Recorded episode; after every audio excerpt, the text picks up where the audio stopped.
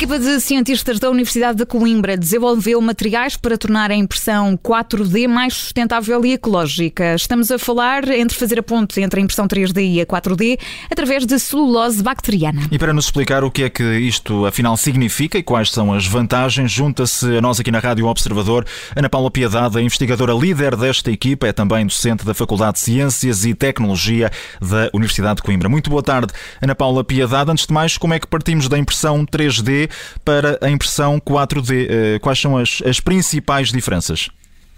Olá, boa tarde. Um, a impressão 3D acho que toda a gente já está mais familiarizada hoje em dia e o que nós sabemos é que cons conseguimos construir uh, partes, componentes ou, ou, dispositivos numa impressora 3D um, um, um, tridimensionalmente. A partir do momento que imprimimos, ficou, portanto, fica estática, já está o componente feito.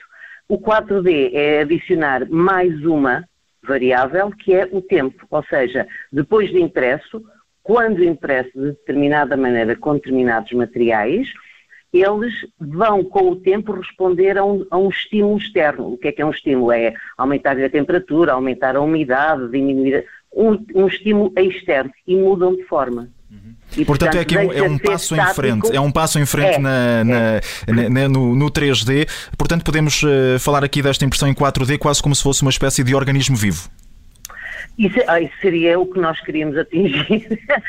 É Efetivamente era isso, mas isso está ainda muito longe. Ou seja, o que nós queríamos era que, o, entre aspas, o material fosse suficientemente inteligente para, em qualquer situação, se adaptar da melhor maneira tal como fazem os organismos vivos. Não é? e, Ana, e Ana Paula Piedade, estamos a falar de, de, enfim, que este material pode ser utilizado de que forma, com que utilizações? Uh, eu costumo dar uma, uma, uma, uma, um exemplo que talvez seja hum, fácil de entender. Imagine uma daquelas garras que vão buscar uh, objetos, recuperar objetos ao fundo de um lago, de uma lagoa normalmente são, um, uh, é necessária energia para fazer essa recolha. Agora imagine que é feito num material que quando imerso em água fecha a garra, portanto chega ao pé do objeto, fecha a garra, puxa-o para cima e ele como cá em cima já não tem água, abre a garra e deixa cair o, o que foi buscar lá abaixo. Só que tudo isto pode ser feito educando, entre aspas, o material e não necessita de energia. E, portanto, há também aqui outro exemplo que são as roupas inteligentes para atletas de alta competição. Gostava uma roupa, uma roupa, imagine que faz de uma determinada maneira, está frio, o atleta ainda não está a suar. Uhum. E então a trama da, da, do tecido fica fechado. À medida que o, calor, do, a temperatura perdão, do atleta aumenta, porque ele está agora a fazer o seu uh, esforço físico e ele começa a suar, essa malha que é característica dos materiais têxteis abre, permitindo uma refrigeração da temperatura do, do atleta e ao mesmo tempo a saída de, do suor. Certo, portanto pode ter também essa, essa utilidade, pode, ter pode ser utilizado desta forma, ter esta exatamente. aplicação.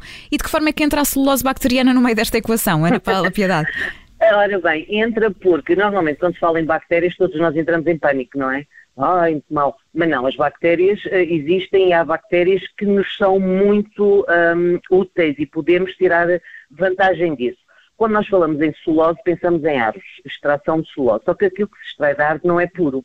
É uma mistura de celulose com outros uh, materiais que fazem parte e que é necessário fazer uh, extração desses outros materiais por processos químicos, que normalmente não são muito amigos do ambiente, digamos. A celulose produzida pelas bactérias, que é um dos polímeros que, que as bactérias podem produzir, é quimicamente pura. Ou seja, pode ser logo utilizada sem qualquer tipo de tratamento adicional. Só isso é logo uma vantagem enorme, não é? E, portanto, como elas produzem normalmente a celulose, determinadas tipos de bactérias, não são todas, porque não aproveitar o facto de elas produzirem e esse material puro, essa matéria-prima que vem de uma fonte verdadeiramente sustentável. E, e é possível produzir este material em grande escala para... Uh, é assim, a melhor celulose Uh, é, é, possível produzir em grandes escalas. Há estirpes que produzem bastante bem, com grandes quantidades a celulose que nós queremos e que nos permite chegar ao 4D para já, não dá para produzir em grande quantidade. Obviamente, pois isto necessita tudo, um estudo de scale-up, portanto, de escalar, fazer a, uma, a uma dimensão capaz de ser sustentável industrialmente, por exemplo. Nós, em relação à impressão 3D, já temos visto uh, vários projetos, têm saído, aliás, também nas, nas notícias. Em relação a, a isto que estamos aqui a, falar, destas impressões uh, eh, 4D e também uh, o alcance de tudo isto, já falámos aqui de, de alguns exemplos de, de, aplicação no futuro, mas no que diz respeito depois a uma entrada no mercado, a eventuais interessados, a uma comercialização daquilo que agora está a acontecer ainda com estes primeiros passos. Uh, até lá pode demorar uh, quanto tempo? Há aqui alguma, alguma perspectiva? Isto é um trabalho a, a médio, longo prazo? É um trabalho a longo médio, prazo? Longo a muito longo sim. prazo? Uh, não, não, não, sei dizer se é muito, é muito longo, mas médio longo sim, porque repara, enquanto hoje já temos produtos no mercado muito diversos e que são produzidos por impressão 3D, mas não se esqueça que a impressão 3D surgiu há, oh, não surgiu lá, mas pronto, começou-se a falar mais e a desenvolver mais há cerca de 30 anos. E só agora, recentemente, é que começaram a aparecer produtos no mercado que são rentáveis, mais sustentáveis e capazes de ser produzidos por impressão 3D. Portanto, a impressão 4D há poucas pessoas para já, poucas em relação às 3D, como é óbvio, a fazer 4D, portanto, até isto passar a uma fase em que seja um produto que seja uh, comercializável e para a sociedade, vai passar longo tempo, digamos. Portanto, ainda vai demorar. Ana Paula vai. Piedade, agradeço-lhe imenso ter estado connosco. Vamos continuar a acompanhar o vosso trabalho. É a investigadora que lidera esta equipa. É também docente da Faculdade de Ciências e Tecnologia da Universidade de Coimbra, uma equipa de cientistas da Universidade de Coimbra que desenvolveu estes materiais para tornar a impressão eh, em quatro dimensões, em 4D, mais sustentável e ecológica. Foi este o nosso tema de ciência de hoje. Amanhã voltamos à conversa.